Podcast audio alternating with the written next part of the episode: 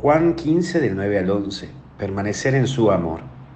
Primero vemos como el Padre me amó.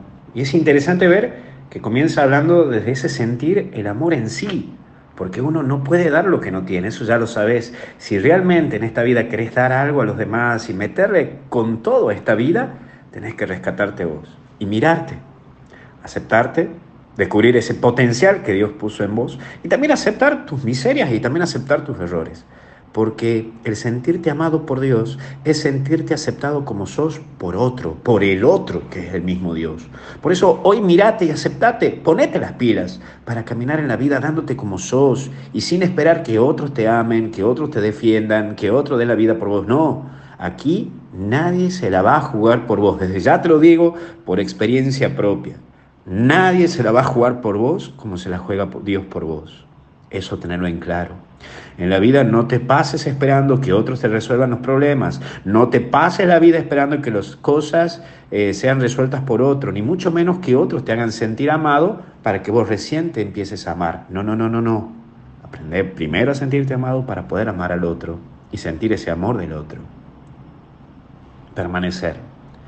Por el acelere de vida, de tu vida, por los ruidos que hay en tu cabeza, puede que te olvides de lo esencial que es el punto del por qué y el para qué vivís.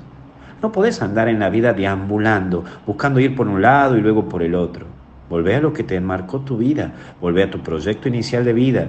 Recuerda que soñabas, que querías para vos, hacia dónde querías dirigir tu vida. Porque mira, ni el poder, ni un cargo, ni una fama no te van a dar la satisfacción de lo que es cumplir tu objetivo. Porque el objetivo de tu vida lleva toda tu vida y no parte de tu vida. Por último entra el gozo.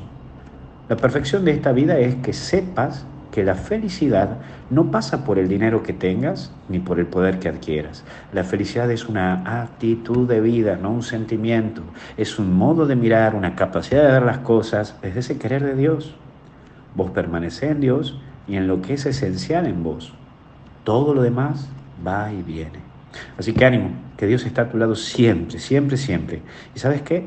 Algo bueno está por venir. No bajes los brazos. Te bendiga Dios en el nombre del Padre, Hijo y Espíritu Santo. No te olvides de rezar por mí, que a mí hay veces que también me toca duro y difícil. Te mando un abrazo y hasta el cielo no paramos. Chao.